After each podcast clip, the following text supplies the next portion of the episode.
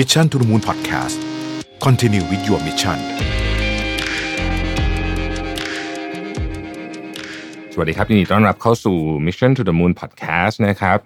คุณอยู่กับประวิทย์หาญอุตสาหะครับวันนี้ผมมีแขกพิเศษอยู่ในสตูดิโอกับเราด้วยนะครับคุณนิโรธชวีวรรณกรนะครับหรือคุณเมย์ Country Director ของ Gutch Cloud Thailand คุณเมย์สวัสดีครับสวัสดีครับพี่แท็บสวัสดีครับขออนุญาตเรียกคุณเมย์นะครับได้ครับผมไม่มีปัญหาครับตั้งแต่เราทำเอ่อพอดแคสต์ช่วงมีโควิดมาเนี่ยเราก็พูดถึงเอ่อผลกระทบจากวิกฤตครั้งนี้ในหลากหลายแง่มุมนะครับทั้งเรื่องที่เป็นเรื่องเศรษฐกิจเอ่ยหรือว่าเรื่องเกี่ยวกับเรื่องราวต่างๆของบุคคลที่เจอนะครับเรื่องของประเทศก็มีนะครับวันนี้เรามาชวนคุยเรื่องที่เราอาจจะไม่ค่อยได้คุยกันนักใน Mission to the Moon แต่เป็นเรื่องที่น่าสนใจมากคือเรื่องของ Influencer Marketing นะครับคุณเมย์เป็นผู้เชี่ยวชาญเรื่องนี้คุณเมย์ช่วยแนะนำหน่อยได้ไหมครับว่า Gutch Cloud ทำอะไรแล้วตอนนี้มีอยู่กี่ที่อะไรแบบนี้ครับผมได้ครับก็เอาจริงๆเนี่ย Gutch Cloud เรามีอยู่หลายสาขานะครับผมทั้งในอืม Service Asia ในเอเชียในอืมแล้วก็ที่ ยู เอส แล้วก็ในประเทศจีนและอื่นๆด้วยนะครับครับ Service หลักๆเนี่ยเอาผมพูดถึงเรื่องของประเทศไทยก่อนแล้วกันเนาะอ่าเราทำอยู่สอง สองส่วนเซอร์วิสแรกเนี่ยเราทำอ่า influencer marketing service คือเราทำงานกับลูกค้าช่วยให้อ่าช่วยลูกค้าเนี่ยในการทำ influencer marketing campaigns นะครับผมอันนี้เป็นส่วนหลักๆแล้วก็อ่าที่บริษัทเนี่ยก็มีอีกส่วนหนึ่งเหมือนกันอ่าตรงนี้เนี่ยอ่าเราเรียกว่าเป็น talent agency หรือว่า talent management ครับคือเรามีการเซ็นสัญญากับตัว influencer หรือว่าเป็นอ่า content creator แล้วเราก็ช่วยเขาบริหารเรื่องการทำงานเรื่องการรับงานเรื่องการหาลูกค้าหรือว่าถ้าอ่าอินฟลูเอนเซอร์คนไหนต้องการที่จะขยายช่องทางสื่อโซเชียลมีเดียของตัวเองอย่างเช่นถ้ามีอินฟลูเอนเซอร์ต้องการที่จะทำช่อง YouTube เพิ่มขึ้นทาง Gutch Cloud เนี่ยก็จะช่วยเรื่องนี้เรื่องของอ่าโปรดักชันแล้วก็เรื่องของคอนเทนต์ไกด์แดนซ์ต่างๆอันนี้เป็นสองส่วนหลักที่ของของประเทศไทยทำนะครับผมก็คือเป็นทั้งเอเจนซี่ให้กับแบรนด์ด้วยแล้วในขณะเดียวกันก็เป็นเอเจนซี่ให้กับตัวอินฟลูเอนเซอร์เองที่เขาอาจจะไม่ได้มีทีมดูแลเรื่องของการรับลูกค้าการทำโปรดักชันอะไรที่เขาไม่ถนัดด้วยใช่ไหมครับใช่ครับถูกแล้วครับโอเคก็เรียกว่าเป็นทำด้านนี้ครบวงจรเลยเราเราเริ่มเห็นการเข้ามาถึงของอินฟลูเอนเซอร์มาร์เก็ตติ้งจริงๆก็ต้องบอกว่าหลายปีแล้วเนาะแล้วมันก็มี evolve มาตลอดให้คุณเมย์เล่าให้ฟังหน่อยได้ไหมครับว่าย้อนย้อนหลังกลับไปถึงตอนนี้เนี่ยมันมีอะไรเปลี่ยนแปลงไปบ้างแล้วมีอะไรที่น่าสนใจบ้างโอเคโหถ้าจะให้เล่าเรื่องของอ่าย้อนหลังกลับไปเนี่ยเรื่องของ influencer marketing ของเล่ากันยาวมากๆเนาะครับอืมเอาจริงๆคือ influencer marketing ที่เรารู้จักกันในปัจจุบันนี้อ่ามันเริ่มขึ้นมาจากที่อเมริกาที่ ยู เอส เนาะเอาจริงๆคือคนที่ push ตัวนี้แล้วก็ทำให้มัน success เนี่ยคืออ่าบ้านของ Kardashians อืมอ่าบ้านของ Kardashians เนี่ยทำให้คนที่ไม่ได้เป็น actor หรือว่า actress อยู่แล้วณณตอนนั้นน่ะมีฐาน follower เยอะอยู่บน social mediaแล้วเขาก็เริ่มที่จะรับอ่าเป็นแบรนด์สปอนเซอร์ชิพบนนั้นซึ่งหลังจากนั้นเนี่ยมันก็เริ่มกระจายออกไปทั่วๆอเมริกาและไปของประเทศอื่นด้วยนะฮะอันนี้เป็นของที่อ่าอเมริกาก่อนถัดมาของไทยเนี่ยมันเริ่มมีการใช้อินฟลูเอนเซอร์มาร์เก็ตติ้งจริงอันนี้คือผมพินพอยต์ไม่ได้ว่ามันเมื่อไหร่บ้างเนาะ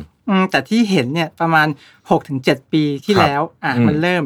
แต่ที่มันเริ่มบูมมากจริงๆอ่ะน่าจะเป็นช่วง สี่ถึงห้า ปีที่แล้วในในช่วงที่บริษัทผมอ่าขยายสาขามาที่ประเทศไทยพอดีอันนั้นเป็นเป็นเป็นช่วงของ The Burst ละกันเออมันเริ่มระเบิดขึ้นมาแล้วก็จากนั้นมาก็คือ growth อ่าของของ industry นี้มันก็เพิ่มขึ้นเรื่อยๆซึ่งจริงๆแล้วครับ influencer marketing อ่ะมันไม่ใช่คอนเซ็ปต์ที่ใหม่อะไรจริงๆมันมีมานานมากแล้วแหละแต่แค่ว่าในรูปแบบที่เราเห็นเห็นกันเนี่ยเรารู้จักมันในด้านของคนที่มีชื่อเสียงอยู่บนโลกโซเชียลมีเดียและ endorse brand ผ่านทางโซเชียลมีเดียแต่ก่อนหน้านั้นเนี่ยคอนเซปต์เนี้ยมันถูกทำมาแล้วในด้านของอ่าเป็นเป็นแบรนด์ endorsement ครับอย่างเช่นอ่ายกตัวอย่างง่ายๆเลย Michael Jordan Michael Jordan มี Nike เป็นเป็นสปอนเซอร์อืม Michael Jordan ก็ใส่เสื้อของ Nike Michael Jordan ใส่รองเท้าของ Nike ไม่ว่าจะไปที่ไหนก็ตามเขาก็จะใส่ productนั้นซ้ำๆซ้ำๆซ้ำๆนะครับอ่าพอมาถึงยุคนี้เนี่ยอ่าแบรนด์ก็จะ endorse ตัว influencer ครับ influencer ก็จะใช้ product ของแบรนด์ที่ endorse เขาแล้วก็อ่าพูดคุยกับตัว followers ของของเขาซึ่งจริงๆ fundamental ของมันอ่ะมันมัน มันเหมือนกันมากสิ่งที่มันแตกต่างกันคือด้วยเทคโนโลยีที่มันเปลี่ยนไปด้วยตัวมีเดียที่มันเปลี่ยนไปสมัยก่อนมันไม่ได้มีโซเชียลมีเดียให้ให้คนปุถุชนคนธรรมดาเนี่ยสามารถที่จะส่งผ่านข้อมูลความคิดหรือไอเดียต่างๆไปหา follower ในปริมาณมากได้อย่างมากที่สุดสมัยก่อนคือคุยกับพ่อแม่คุยกับเพื่อนคุยกับพี่น้องแต่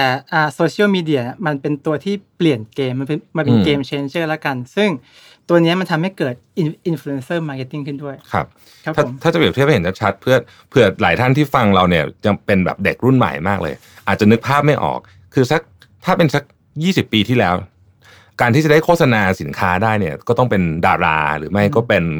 ผู้มีชื่อเสียงมากๆเช่นนักกีฬาอะไรแบบนี้เป็นต้นใช่ไหมแล้วก็พื้นที่สื่อก็อาจจะอยู่ในสื่อหนังสือพิมพ์ทีวีซึ่งปกติคนธรรมดาก็โอกาสได้ไปออกน้อยมากแล้วก็แล้วก็มันอาจจะไม่ได้บ่อยจนกระทั่งมีฐานแฟนชัดเจนแต่ว่าตอนการมาถึงโซเชียลมีเดียก็เปลี่ยนเรื่องนั้นไปเยอะเอ่อจริงๆคำนี้เป็นคำที่ค่อนข้างกว้างหลายคนก็รู้สึกว่าเอ๊ะมันหมายถึงอะไรกันแน่เขาว่ามีหลายแบบมากใช่ไหมครับคุณเมย์เล่าให้ฟังหน่อยไหมครับว่าไอ้ influencer marketing เนี่ยมันมียังไงบ้าง definition ของมันยังไงบ้างครับเอาตาม definition ที่คนทั่วไปเข้าใจกันก่อนแล้วกันนะครับอืมเราลองมา break down คำว่า influencer กับคำว่า marketing แยกออกจากกันก่อนแล้วกันคำว่า marketing ผมว่าน่าจะรู้แล้วแหละคือการทำการตลาดเนาะซึ่งการทำการตลาดเนี่ยมันก็ต้องมีมีมี brand แล้วก็มี marketer เกี่ยวข้องถัดมาคำว่า influencer influencer คือการนำคำว่า influence เอามาทำให้มันกลายเป็นคนด้วยการเติมตัว R เข้าไปนะครับเพราะฉะนั้นถ้าเอาสองสองอันเนี้ยเอาเอามาบวกกันแล้วอ่ะมันคือการทำการตลาดผ่านทางคนที่มีพลังในการจะ influence คนอื่นได้อืมอันนี้เป็น definition ของมันเลยแต่ทีเนี้ยจริงๆแล้ว influencer marketing เนี่ยมันคือ strategy มันคือ tactics อืมเพราะฉะนั้นมันไม่ได้มีอ่าคือความหมายของมันเนี่ยมันค่อนข้างจะกว้างมากมันอยู่ที่ว่าคุณจะเอาอินฟลูเอนเซอร์มาร์เก็ตติ้งอ่ะไปใช้ยังไงกับ marketing strategy ของของคุณให้มันตอบโจทย์ของคุณมากที่สุดเพราะฉะนั้นที่ผมพูดมาเนี่ยอ่าตัว influencer marketing เนี่ยมันก็จะไปอยู่ในเรื่องของด้านของ พี อาร์ ด้วยมันจะไปอยู่ในด้านของอ่า marketing ด้วยมันจะไปอยู่ในด้านของ advertising ด้วยซึ่งมันคาบเกี่ยวกันหมดอยู่แล้วตัวนี้อ่าอ่าพูดง่ายๆสรุปคืออยู่ที่ว่าคุณจะร่วมงานกับอินฟลูเอนเซอร์เพื่อให้ตอบโจทย์ที่คุณตั้งเอาไว้ในรูปแบบไหนอันนั้นสำหรับผมนั่นนั่นคืออินฟลูเอนเซอร์มาร์เก็ตติ้งครับโอ้นี่แหละอยากถามคุณเมย์ต่อเรื่องนี้เลยว่าเวลาเลือกผมเชื่อว่ามีคนอันนี้คนน่าสงสัยเยอะว่าเวลาเราเลือกอินฟลูเอนเซอร์เนี่ยเราสมมุติเราเป็นแบรนด์แบรนด์นึงแล้วเรา เวลาเราจะเลือกเนี่ยเราควรมองมุมไหนบ้างที่เป็นเรื่องสำคัญสำคัญเบสิกกันเอาเอาสำหรับผมก่อนแล้วกันเนาะคือมันมีหลายมุมมากในการเลือกอินฟลูเอนเซอร์คนบางคนจะมองว่าเฮ้ยผมต้องการให้จะ reach คนไปได้มากที่สุดอ่าบางคนก็จะบอกว่าเฮ้ยผมต้องการใช้ไมโครอินฟลูเอนเซอร์ว่ะเห็นว่าช่วงเนี้ยมันกำลังมาจริงๆแล้วการเลือกอินฟลูเอนเซอร์เนี่ยมันต้องกลับไปถามคำถามตัวเองก่อนเสมอทุกครั้งว่า objective ของคุณคืออะไรอืมอืมถ้ายังไม่รู้ objective ที่แน่นอนอ่ะอ่าเปอร์เซ็นต์ที่ทำ influencer marketing ขึ้นมาแล้วเฟลอ่ะมันก็สูงมากอีก point นึงที่ผมต้อง point out ก่อนละกันก่อนที่ผมจะพูดว่าผมเลือกอะไรยังไงเนาะก็คือว่าในประเทศไทยหรือว่าในในประเทศอื่นด้วยเหมือนกันแหละครับคำว่า influencer กับคำว่า เค โอ แอล อ่ะเขาใช้กันสลับไปสลับมาซึ่งจริงๆมันมีความแตกต่างที่ค่อนข้างจะจะชัดเจนอยู่อ่าคำว่า เค โอ แอล เนี่ยอ่ามันเป็นมันเป็นคำย่อเนาะของคำว่า key opinion leadersส่วน influencer มันก็คือ influencer นั่นแหละ key opinion leaders คือใคร key opinion leaders คือคนคนหนึ่งที่มีความรู้ความเข้าใจในเรื่องเรื่องหนึ่งอย่างแตกฉานพูดง่ายๆคือเขาคือ expertise ของเรื่องเรื่องนั้นอ่าผมอาจจะพูดได้ว่าอ่า Michael Jordan เป็น เค โอ แอล ในด้านของบาสเกตบอลเพราะเขารู้เรื่องบาสเกตบอลเยอะมากที่สุดอืมหรือว่าจะเป็นคุณหมออาจจะเป็น เค โอ แอล ในด้านของการอ่ารักษาถ้าสมมติว่าผมปวดเข่าขึ้นมา เค โอ แอล คือ orthopedics คือคนที่รู้เรื่องนี้ดีที่สุดส่วนใหญ่เนี่ย เค โอ แอล เนี่ยจะมีความรู้ที่ค่อนข้างจะ niche ไปเลยจะด้านด้านหนึ่งไปเลยในทางตรงข้าม influencer เนี่ยเป็นคนธรรมดาคนหนึ่งนี่แหละที่มีไลฟ์สไตล์ในแบบแบบหนึ่งที่คนชอบอ่าแล้วพอคนชอบเขาแล้วเนี่ยไม่ว่าจะเป็นสิ่งที่เขาพูด หรือสิ่งที่เขาทำคนที่ชื่นชอบเขาอ่ะจะทำตามเขามีความสามารถที่จะอิมโฟเรนซ์ให้คุณทำตามในสิ่งที่เขาทำได้อ่ะอันนี้อันนี้คือความแตกต่างกันระหว่าง เค โอ แอล กับ Influencers เนาะครับนะฮะตัวอย่างง่ายๆของ Influencer คือคุณชมพู่คุณชมพู่ใส่เสื้ออะไรก็ขายหมดคุณชมพู่ใส่รองเท้าอะไรก็ขายหมดคุณชมพู่ใช้กระเป๋าแบรนด์เนมไอ้ไหนคนก็จะตามไปซื้อถามว่าคุณชมพู่มีความรู้เรื่องการผลิตกระเป๋าไหมไม่คุณชมพู่สามารถที่จะผลิตรองรองเท้าในแบบที่เขาใส่ได้ไหมอาจจะทำได้แต่คงยาก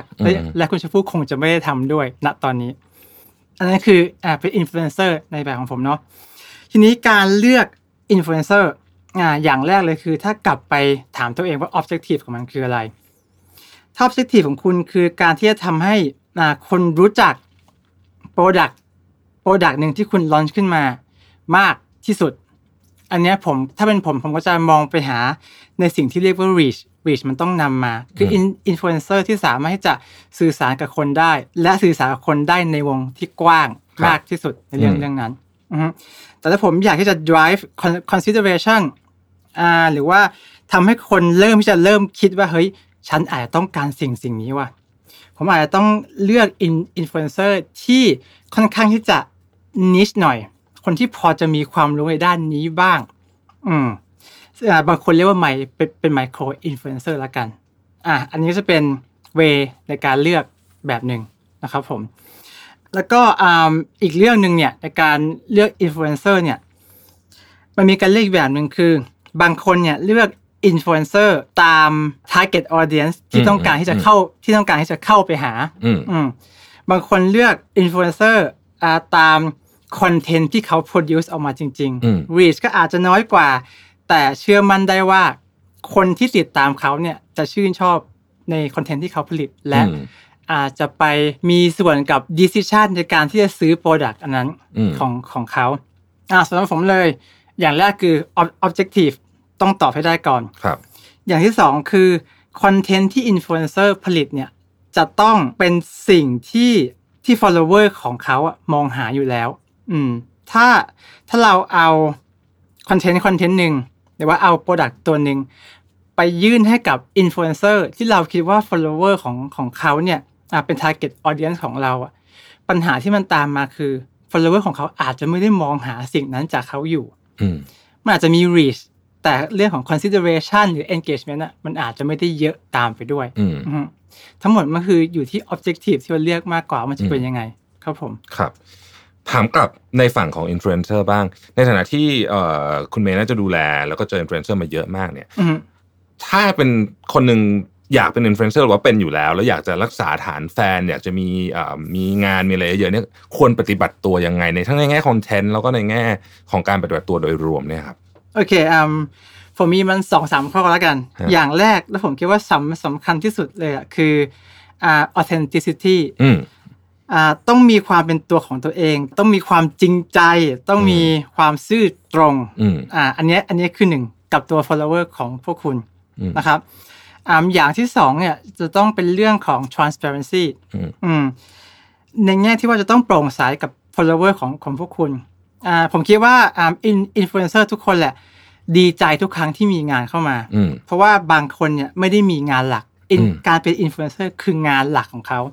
แต่อินฟลูเอนเซอร์บางคนนะผมจะคำว่าบางคนละกันไม่ได้เปิดเผยว่าเมื่ออ่าเมื่อได้รับแบรนด์ดีลมาจากจากลูกค้าเนี่ยไม่ได้เปิดเผยกับตัว follower ว่าอันเนี้ยมันเป็นสิ่งที่อ่าลูกลูกค้าบอกให้ทำนะอืมตัวเนี้ยมันมันจะทำให้ trust ระหว่างตัวอินฟลูเอนเซอร์กับตัว follower เสียไปแล้วก็ในระยะยาวเนี่ยมันจะอ่ามันจะส่งผลไม่ดีกับตัวอินฟลูเอนเซอร์เองนะครับนี่เป็น point point ที่สองเนาะ point ที่สามของผมเนี่ยคือเรื่องของ engagement กับตัว follower คนชื่นชอบอินฟลูเอนเซอร์เนี่ยพอๆกับชื่นชอบดาราแต่สิ่งที่อินฟลูเอนเซอร์มีเหนือกว่าคือสิ่งที่เรียกว่าการเข้าถึงได้ง่ายกว่าคนธรรมดาจะไปคุยกับตัว celebrity หรือดาราเองเลยเป็นไปได้ยาก strength ของ influencer คือเขาสามารถจะพูดคุยกับตัวแฟนๆของเขาว่าได้ทุกวันทุกเวลาตลอดเวลาตัวนี้มันจะเป็นตัวที่ทำให้อ่า follower ของเขาและแฟนๆของเขาอ่ะอ่ามี engagement ด้วยกันและยังคงติดตามชื่นชอบแล้วก็อยู่กับเขาไป เรื่อยๆจนกว่าเขาจะเปลี่ยนไปทำอย่างอื่นครับอืมอ๋อโอเคก็มีเป็นเป็นสามข้อที่น่าสนใจมากว่าถ้าเกิดว่าทำอย่างต่อเนื่องเนี่ยมันก็สามารถเรียกว่าเอ่อรักษาฐานแฟนไว้ได้แล้วก็มีความคือคือมันผมว่าก็เหมือนกับทุกอาชีพนะคนที่จริงใจโปร่งใสก็จะอยู่ได้นานกว่าใช่ไหมฮะคนก็จะชื่นชมมากกว่าอ่ะทีนี้ชวนคุยเรื่องโควิดบ้างนิดนึงแล้วกันนะฮะคือแน่นอนว่าตอนนี้เนี่ยเอ่อโควิดมาถึงก็ทำแผนการทุกอย่างของทุกคนปั่นป่วนไปหมดนะฮะก็เชื่อว่าวงการนี้ก็เช่นเดียวกันเรามีผลกระทบอะไรบ้างครับเรื่องของเอ่อที่ Gush Cloud แล้วก็ Influencer ที่คุณเมย์ดูแลอยู่ช่วงโควิดแล้วก็ช่วงผ่านมาถึงช่วงนี้เลยแล้วกันโอเคเอาเรื่องของ Gush Cloud ก่อนแล้วกันครับเอาจริงๆผมว่าน่าจะทุกคนมันได้รับผลกระทบไปหมดแหละครับเพราะว่าบริษัทที่เป็น Influencer Marketing Agency เนี่ยเราพึ่งงานที่มาจากอ่า marketing budget ของลูกค้าเนาะอืมแล้วก็ช่วงโควิดเนี่ยบัดเจ็ตของลูกค้าเนี่ยสิ่งแรกที่มันจะโดนตัดคือ marketing budget อยู่แล้ว อันนี้อันนี้คือบริษัทได้รับผลกระทบตรงนี้เยอะเรื่องเรื่องของรายได้ที่ที่มันหายไป อันนี้คือทุกคนโดนแน่นอนอ่าสิ่งที่มันตามมาคือระหว่างที่โควิดมันเกิดขึ้นเนี่ยก็จะมีการแคนเซิลงานบ้างการเลื่อนงานบ้างอ่าการเลื่อนออกไปอย่างไม่มีกำหนดบ้างซึ่งตัวนี้เราเป็นเราเป็นเอเจนซี่เราเป็นตัวกลางระหว่างลูกค้ากับอินฟลูเอนเซอร์เราต้องคุยกันให้เข้าใจว่าสถานการณ์เป็นอย่างนี้เนี่ยอ่าเราต้องไกล่เกลี่ยระหว่างสองฝ่ายว่าเฮ้ยคุณอินฟลูเอนเซอร์ครับลูกค้าประสบปัญหาอย่างนี้ขึ้นมาอืมอืมแล้วก็อ่า negotiate ว่า way out มันคือยังไงเราสามารถจะเลื่อนไปก่อนได้ไหมครับอืมเราสามารถจะมี way ไหนหรือเปล่าที่จะปรับเปลี่ยนเปลี่ยนแปลงแผนที่เราคิดมาตอนแรกอย่างนี้อืมอ่าอันนี้เราก็ช่วย negotiate ให้กับลูกค้าก็มันก็คลี่คลายไปค่อนข้างจะโอเคนะเพราะว่าเอาจริงๆคือผมว่าโควิดเป็นหนึ่งในคอยสิ่งที่ทำให้คนรักกันคนเข้าใจซึ่งกันและกันซึ่งตรงนี้ก็ทุกอย่างมันก็ผ่านไปด้วยดีนะครับพอที่ถัดมาที่โดนผลกระทบแล้วกันจากโควิดเรื่องของ financial หลักๆนะมีลูกค้าบางคนอ่าเกือบจะ bankrupt อืมอืมก็เราก็โทรคุยกันแหละว่าเฮ้ยมันเกิดปัญหาอย่างนี้ขึ้นว่ะเออเราเราสามารถจะ work out อะไรกันได้บ้างไหมเราก็มานั่งคุยกันนั่งไกล่เกลี่ยกันว่าเออผมเข้าใจในมุมมองของคุณอะไรอย่างเงี้ยอ่าต่างต่างฝ่ายก็ทุกทุกคนแหละก็ไปเช็ค cash flow ของของตัวเองกันหมดอืมแล้วก็อะไรที่เราที่เราสามารถจะช่วยเขาได้เราเราเราก็ช่วยเขาตรงนี้นะครับแล้วก็ในในในระหว่างโควิดเนี่ยพอพอทุกอย่างมันมันค่อนข้างจะเหมือนถูก pauseหยุดอยู่ตรงตรงกลางหมดหมดเลยผมกับทางต่างประเทศก็โทรคุยกันทุกเกือบทุกวันแหละอ่ะทุกๆวีคนึงจะคุยกันสองวันแล้วว่าเฮ้ยเช็คแคชโฟลว์สถานะเป็นยังไงบ้างอืมแล้วก็เราก็ประชุมกันสรุปว่าสิ่งที่เราจะต้องโฟกัสระหว่างโควิดมีอยู่แค่สองอย่างเท่านั้นคือท็อปไลน์กับบอททอมไลน์อืมท็อปไลน์คือทำยังไงให้เงินมันเข้ามาได้เยอะที่สุดในช่วงโควิดบอททอมไลน์คือทำยังไงให้เงินมันออกไปน้อยที่สุดในในในช่วงโควิดมันก็ก็มีการนั่งคุยกับน้องในบริษัทว่านี่อันนี้คือสิ่งที่เราจะโฟกัสนะเราจะมีการคัสคอส A B C D อะไรก็ว่าไปแล้วก็คนที่มีเวลาเนี่ยเราต้องออกไปช่วยกันหาลูกค้าแล้วอืม In time of crisis เราต้องช่วยกันก็ทุกคนก็ร่วมมือกันอย่างดีแล้วก็ระหว่างโควิดมันก็มีการเปลี่ยนแปลงที่ว่าคนอยู่บ้านมากขึ้นอ่าคนก็อ่าดูอ่าเสพสื่อออนไลน์มากขึ้นแพลตฟอร์มใหม่ก็ได้รับความสนใจมากขึ้นอ่ะ TikTok เป็นเป็นตัวอย่างแล้วกันแล้วก็มันนั่งคิดกันว่าเฮ้ยพอโควิดมันมันหมดแล้วเนี่ย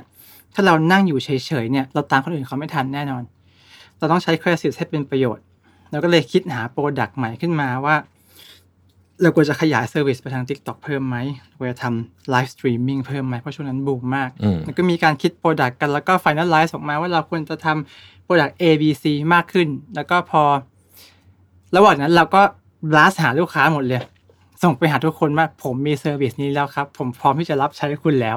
อืมถ้าคุณสนใจบอกผมได้เลยประมาณนั้นแล้วก็ตอนนี้มันก็เห็นผลนะสำหรับผมก็มีเรื่องงานเรื่องแคมเปญมาร์เก็ตติ้งแคมเปญต่างๆในบน TikTok อ่ะก็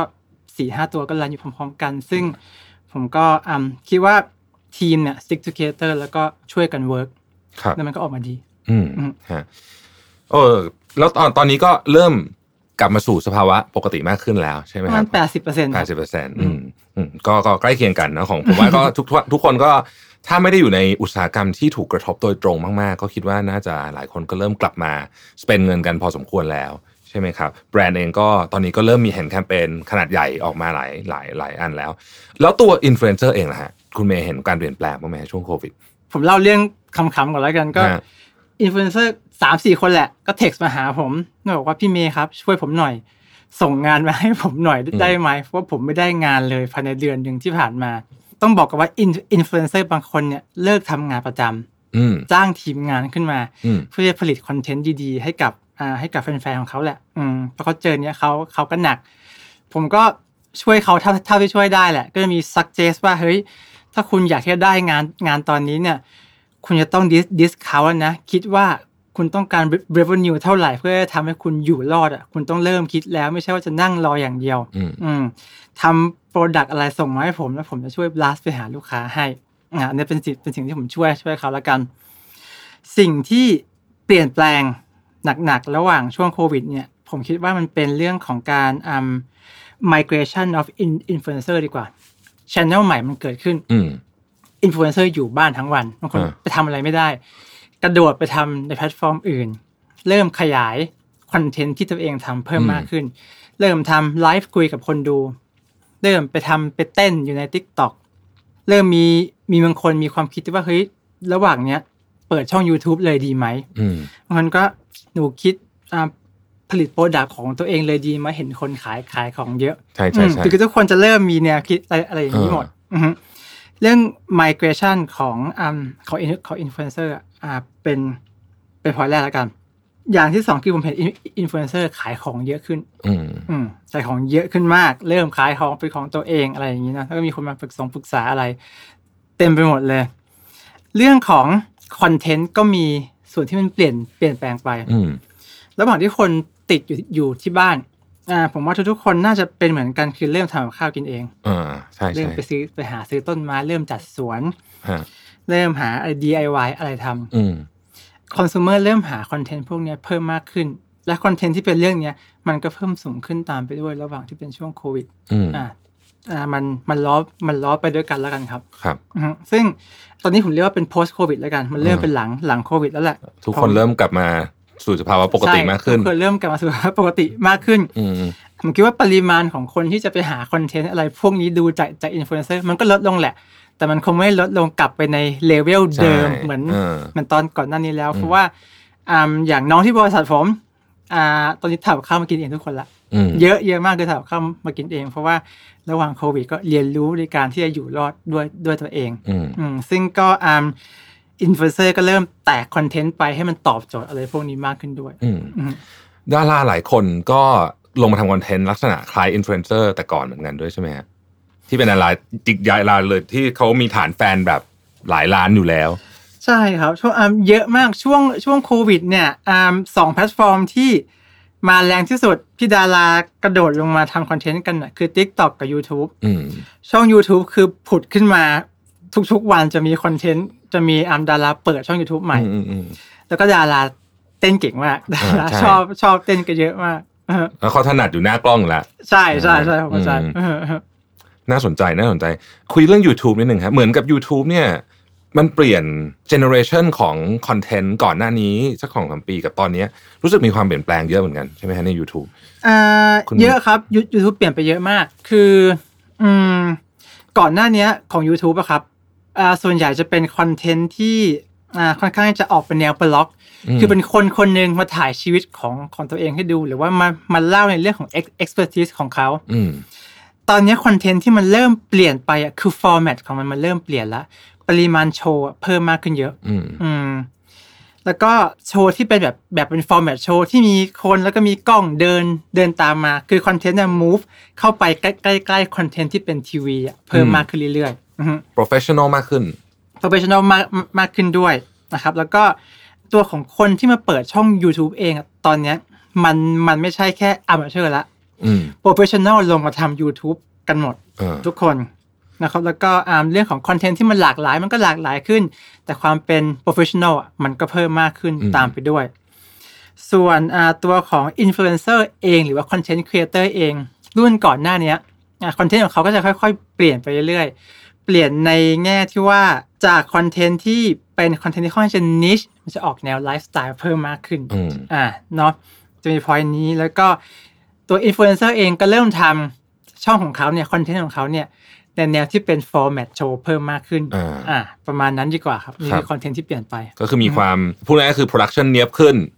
เป๊ะขึ้นเป๊ะขึ้นสมัยก่อนนี่ใช้มือถือถ่ายอันเดียวจริงๆเลยแต่ว่าเดี๋ยวนี้เริ่มน้อยเราเราจะเริ่มเห็นที่มีแบบเรารู้ว่าโอ้นี่มีเซตกล้องเซตไฟแบบจริงจังใช่ไหมครับใช่ครับผมโอ้งั้นถามคุณเมย์ต่อนิดนึงว่าในแง่ของโอกาสที่หรือหรือผมผมใช้คำว่าบทเรียนดีกว่าบทเรียนจากโควิดครั้งนี้ในฐานะคนทำธุรกิจด้วยแล้วก็ในฐานะมองจากคนที่เป็นผู้เชี่ยวชาญด้าน influencer marketing ด้วยเนี่ยคุณเมย์ได้บทเรียนอะไรบ้างครับโอ้โหของผมเองใช่ไหมครับอืมผมว่า adaptation อืมสำหรับผมนะ adaptation เป็นเป็นสิ่งที่สำคัญที่สุดแล้วเพราะว่าก่อนหน้านี้ทำผมยอมรับแหละทำธุรกิจมาเมื่อปีที่แล้วอ่ะผมไม่เคยคิดว่ามันจะเกิดเหตุการณ์อย่างนี้ขึ้นมาก่อนอืมเราไม่ได้มีความคิดด้วยว่าเฮ้ยวันนึงเราต้องมาลดคอสหรือว่าตอนเราเราต้องมาทำอะไรอย่างนี้อืมอ่าผมคิดว่าตอนเนี้ยที่บริษัทเองตัวผมเองแล้วก็ตัวน้องๆที่บริษัทเองตอนนี้ทุกคนเรียนรู้แล้วว่ามันไม่มีอะไรแน่นอนในชีวิตใช่ทุกคนต้องเรียนรู้อะไรใหม่ๆเพิ่มขึ้นตลอดเวลาและสามารถที่จะอัดแอปเข้ากับสถานการณ์ใหม่ๆได้ตลอดเวลาอ่ะอันนี้เป็นเป็นพอยต์แรกแล้วกันที่ที่ผมเรียนรู้แบบหนักๆเลยพอยต์ที่สองของผมเนี่ยผมคิดว่าเนี่ยเอาเป็นในเรื่องของ influencer marketing แล้วกันเนาะสิ่งที่เป็นเรื่องของบทเรียนหรือเปล่าผมผมคิดว่าเป็นเรื่องความท้าทายดีกว่าที่มันจะเกิดขึ้นกับตัวอินฟลูเอนเซอร์เองแล้วก็ตัวของแบรนด์เองเนี่ยพอมันเกิด channel ใหม่ๆเพิ่มขึ้นมามันเกิดฟอร์แมตใหม่ๆเพิ่มขึ้นมาเช่นมีการไลฟ์ขายของไลฟ์คอนเสิร์ตหรือว่า TikTok เองคนเต้นเยอะจากแต่ก่อนมาพูดขายของนี่ไม่มีคนมาเต้นละมันทำให้ตัวมาร์เก็ตเตอร์แล้วก็อินฟลูเอนเซอร์เองต้องย้อนกลับมาดูแล้วว่าเฮ้ยอ่าเราเราต้องกลับมาศึกษาอ่าแพลตฟอร์มใหม่ๆหรือว่าฟอร์แมตใหม่ๆอ่ะให้มันดีนะอะไรใหม่ๆที่เข้ามาเนี่ยเราต้องศึกษามันให้หมดให้ให้ให้มันแจ่มแจ้งเพราะวันหนึ่งอ่ะมันอาจจะมาก็ได้อืมแล้วก็อ่า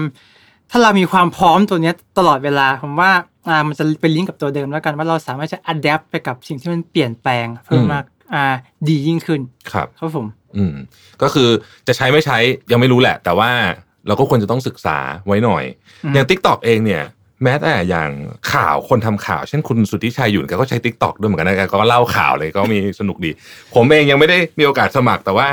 น่าจะต้องไปลองเล่นดูบ้างทีนี้ต้องลองครับต้องลองใช่ไหมฮะเออมาแรงจริงๆเนาะ TikTok นี่เมื่อเอ่อช่วงก่อนโควิดเราก็ได้ยินนิดหน่อยนะแต่โอ้โหแต่ช่วงโควิดนี่คือเหมือนกับทำให้ TikTok นี่กลายเป็นแบบว่ายึดหัวหาดไปเลยอันดับแรงมาแรงสุดจริงๆนะจนตอนนี้นี่โอ้โหแบบว่ากลายเป็นเคสระดับโลกที่ที่อเมริกานี่ก็โอ้โหตอนนี้ก็วุ่นวายกับเรื่อง TikTok นะฮะก็กำลังดูว่าใครจะได้เป็นคนซื้อ TikTok ไปนะฮะชวนชวนคุณเมย์คุยต่อนิดนึงว่าครั้งเนี้ยโควิดเนี่ยเออเมื่อกี้เราพูดถึงเรื่องของบทเรียนพูดถึงอะไรไปแล้วถ้าอยากจะฝากเพราะว่าช่องเราก็มีคนน้องๆเด็กๆเยอะอันนี้อาจจะคุยภาพใหญ่หนึ่งคือคุณเมย์เนี่ยอาชีพอินฟลูเอนเซอร์เนี่ยเป็นอาชีพที่ถือว่าอยู่ในตระกูลอาชีพใหม่มากคือเมื่อสิบปีที่แล้วถ้าไปบอกพ่อแม่ว่าอยากเป็นอินฟลูเอนเซอร์พ่อแม่จะงงว่ามันคืออะไรใช่ไหมฮะคุณเมย์พูดกับน้องๆที่หลายคนอยากเป็นยูทูบเบอร์หลายคนอยากเป็นนี่แหละอินฟลูเอนเซอร์อันไหนไม่ว่าจะเป็นอะไรก็ตามเนี่ยให้บทเรียนหรือว่าข้อคิดอะไรบ้างในฐานะที่เห็น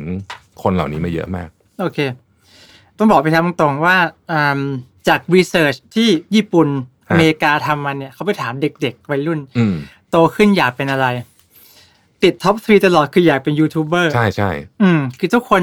ฝันที่จะทำคอนเทนต์ของตัวเองแล้วก็ทำให้คนอื่นดูทำในสิ่งที่เรารักทำในสิ่งที่เราชอบได้เงินด้วยทุกคนอยากเป็นทีนี้สิ่งที่ผมอยากที่จะฝากน้องๆทุกคนคนที่อยากจะเป็นคอนเทนต์ครีเอเตอร์เป็นอินฟลูเอนเซอร์หรือเป็นอะไรก็แล้วแต่ที่อยู่ในละแวกละแวกนี้เนาะต้องบอกเลยว่างานแบบนี้มันเปรียบเทียบได้กับงานที่เป็นฟรีแลนเซอร์คุณคือฟรีแลนซ์คนหนึ่งคุณคือฟรีแลนซ์ที่ผลิตคอนเทนต์ให้กับคนดู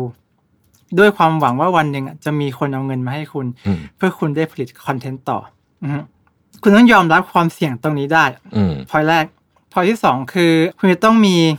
การเป็นการที่จะทำช่อง YouTube หรือทำคอนเทนต์น่ะทำให้มันดังน่าสนใจและมีคนติดตาม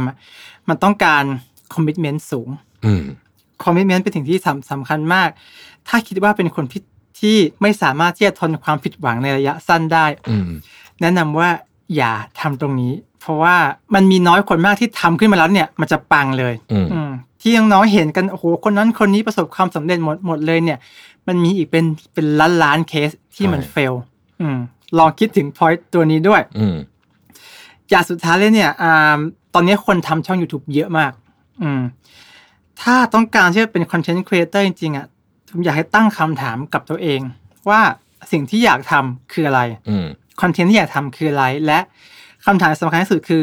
ทำไมคนดูถึงต้องดูคอนเทนต์ที่เราทำของคอนเทนต์ของเราเนี่ยมีดีอะไรที่ทำให้คนดูจะต้องหาจุดให้ได้ถ้ายังหาไม่ได้คอนเทนต์ของคุณจะเป็นคอนเทนต์ทั่วไปที่วันนึงมันก็จะหายไปในกลีบเมฆของมันเองน่าสนใจมากในมุมนี้ว่าเออจริงๆผมแอบถามคุณเมย์ต่อเลยได้ไหมครับว่าเวลาน้องๆเนี่ยอันนี้คือคุยเราอาจจะพูดถึงกับอินฟลูเอนเซอร์รุ่นใหม่หรือคนที่อยากเป็นเนาะ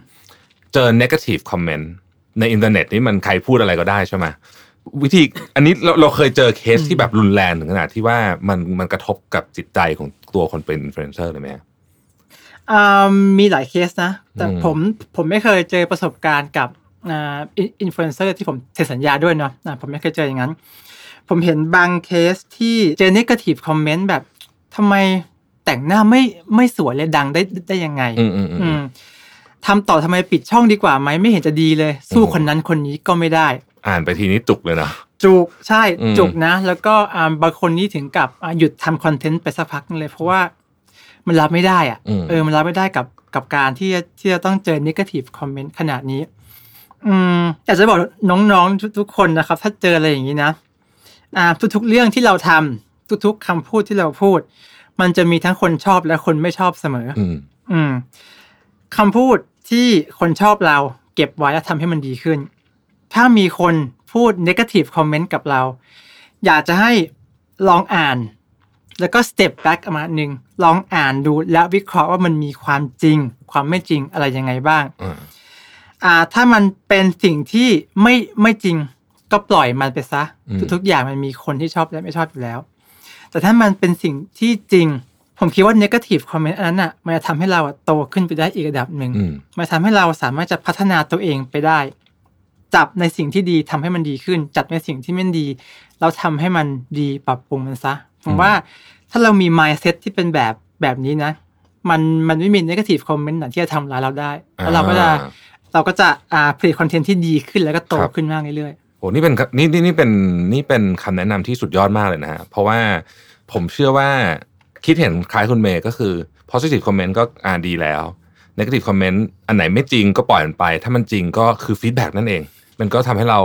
พัฒนาตัวเองได้เพราะว่าถ้าไม่มี feedback ก็ไม่รู้จะเอาอะไรมาพัฒนาเนาะเราก็จะแบบทำของเหมือนเดิมใช่ไหมนี่ก็จะพัฒนาไปได้เรื่อยๆนะครับโอ้คุณเมย์วันนี้ให้ความรู้ให้แนวคิดกับเราเยอะมากอ่ะคำถามสุดท้ายละกันอันนี้ฝากให้กับเหล่าอินฟลูเอนเซอร์ทั้งหลายที่โอ้มีอยู่เยอะมากทุกวันนี้อยากพูดอะไรถึงอินฟลูเอนเซอร์บ้างครับฝากกำลังใจก็ได้ตอนนี้อยากได้ทุกอย่างอะ โอเคครับก็ฝากถึงอินฟลูเอนเซอร์เราก็จริงผมอยากจะบอกทุกคนแหละที่ทางบริษัทผมร่วมงานด้วยเนาะว่าการเป็นอินฟลูเอนเซอร์ที่ประสบความสำเร็จเนาะแล้วก็มีแคเรียร์ในการเป็นอินฟลูเอนเซอร์ที่มันยาวไปเนี่ยต้องมีความจริงใจกับคนดูแล้วก็ต้องโชว์ความออเทนติกของตัวเอง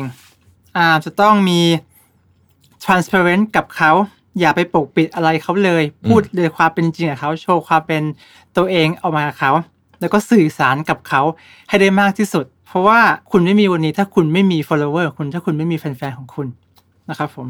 ก็ฝากไว้ให้แล้วกันครับยอดเยี่ยมมากเลยครับวันนี้ขอบคุณคุณเมย์มากนะครับขอบคุณกัชคลาวมากเช่นกันขอให้โชคดีแล้วก็อินฟลูเอนเซอร์ท่านไหนแบรนด์ท่านไหนสนใจนะครับก็สามารถติดต่อไปได้ได้ครับผมมีปัญหาครับขอบคุณมากนะครับคุณเมย์ขอบคุณมากครับสวัสดีครับสวัสดีครับ Mission to the Moon Podcast Continue with your mission